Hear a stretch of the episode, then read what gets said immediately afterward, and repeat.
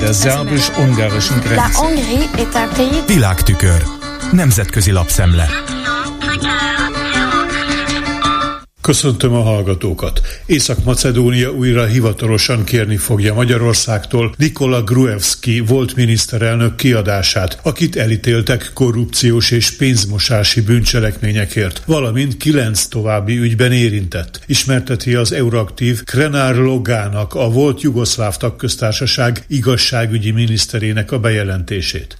Gruevskit, aki a brüsszeli uniós hírportál minősítése szerint egy nacionalista irányultságú párt élén 2006-tól 2016-ig volt kormányfő, először 2018 novemberében ítélték két év börtönbüntetésre, de Magyarországra szökött és ott politikai menedékjogot kapott. Azzal az indoklással, hogy Észak-Macedóniában nem jók a börtönviszonyok az ő kategóriájába sorolható elítéltek számára. Később 2022-ben aztán újabb, imár 7 évre szóló börtönbüntetésre ítélték távollétében, több mint 1 millió euró pártadomány eltulajdonításáért.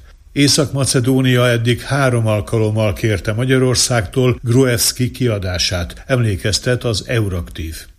Politikai zavarok teszik próbára Joe Bidennek a demokrácia globális megvédésére irányuló törekvését, írja a New York Times annak kapcsán, hogy Anthony Blinken amerikai külügyminiszter tegnap Washingtonban útjára indította az újabb, imár második demokrácia csúcs találkozót. Az elsőt 2021. decemberében rendezték, de az Egyesült Államok számos szövetségesének a távolléte mellett. A problémás esetek közül a cikk a bevezetőben Izraelt emeli ki, a meg nem hívott országok közt pedig említést tesz Magyarországról, Törökországgal egy sorban. Biden elnök ma mondja el hivatalos megnyitó beszédét.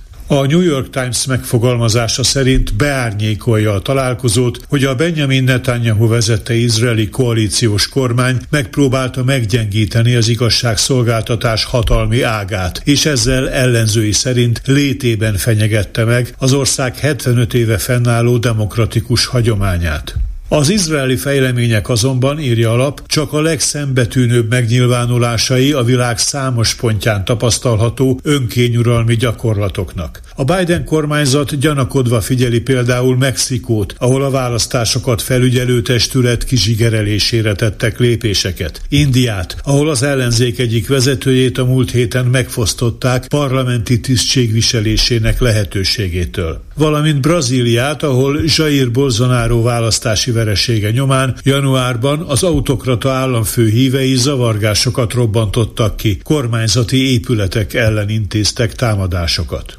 Az, hogy Netanyahu a politikai nyomás hatására elhalasztotta a tervezett igazságügyi változtatásokat, valamelyest enyhít a helyzeten, és az izraeli kormányfő előre rögzített videóüzenetet intéz a demokrácia csúcs résztvevőihez. John Kirby fehérházi szóvivő elmondta, hogy Biden elnök erőteljesen ösztönözte az izraeli kormányt a kompromisszumra, és újságírói kérdésre tisztázta, hogy Izrael kapott meghívást a washingtoni találkozóra, miként egyébként Mexikó, India és Brazília is. Nem lehet viszont jelen két NATO tag, Magyarország és Törökország, amelyek autokratikus politikai rendszerének az elnyomó jellege nem csökkent, állapítja meg a New York Times. A rendszerint csak tacként emlegetett berlini Tageszeitung Orbán Viktor taktikai húzásának nevezi a finn NATO csatlakozás magyar parlamenti ratifikálását, és megállapítja, a kormányfő elsősorban a befagyasztott EU pénzekhez szeretne hozzájutni.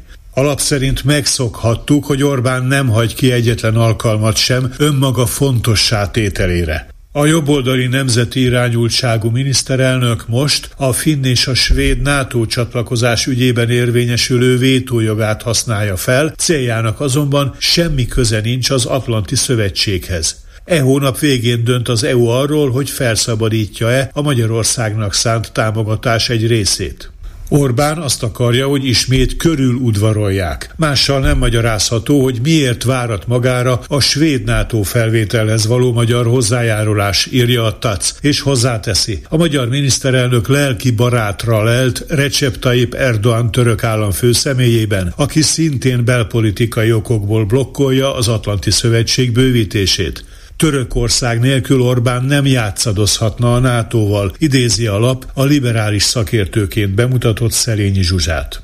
Végezetül arról, hogy a Müncheni Süddeutsche Zeitung az Európában évek óta eltérő intenzitással napirenden levő migrációs kérdéssel foglalkozik, abból kiindulva, hogy ismét növekvőben van a menedékkérők száma. Fennáll-e hosszú távon a belső határellenőrzéstől mentes Schengeni térség összeomlásának a veszélye? Teszi fel a kérdést, persze határozott válasz megadása nélkül alap, annak nyomán, hogy Nancy Faeser német belügyminiszter felvetette ennek is az eshetőségét, ha az EU nem találja meg hamarosan a problémakör közös kezelésének a módját.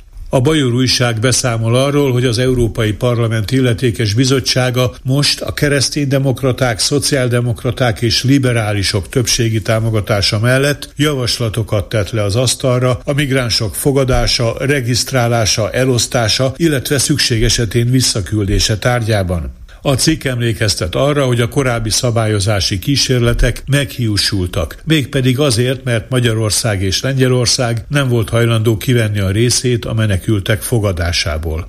Ez volt ma a Nemzetközi Média Szemle Kárpáti Jánostól. Köszönöm a figyelmüket. Hungary's government sees building Grenze. Nemzetközi lapszemlét hallottak.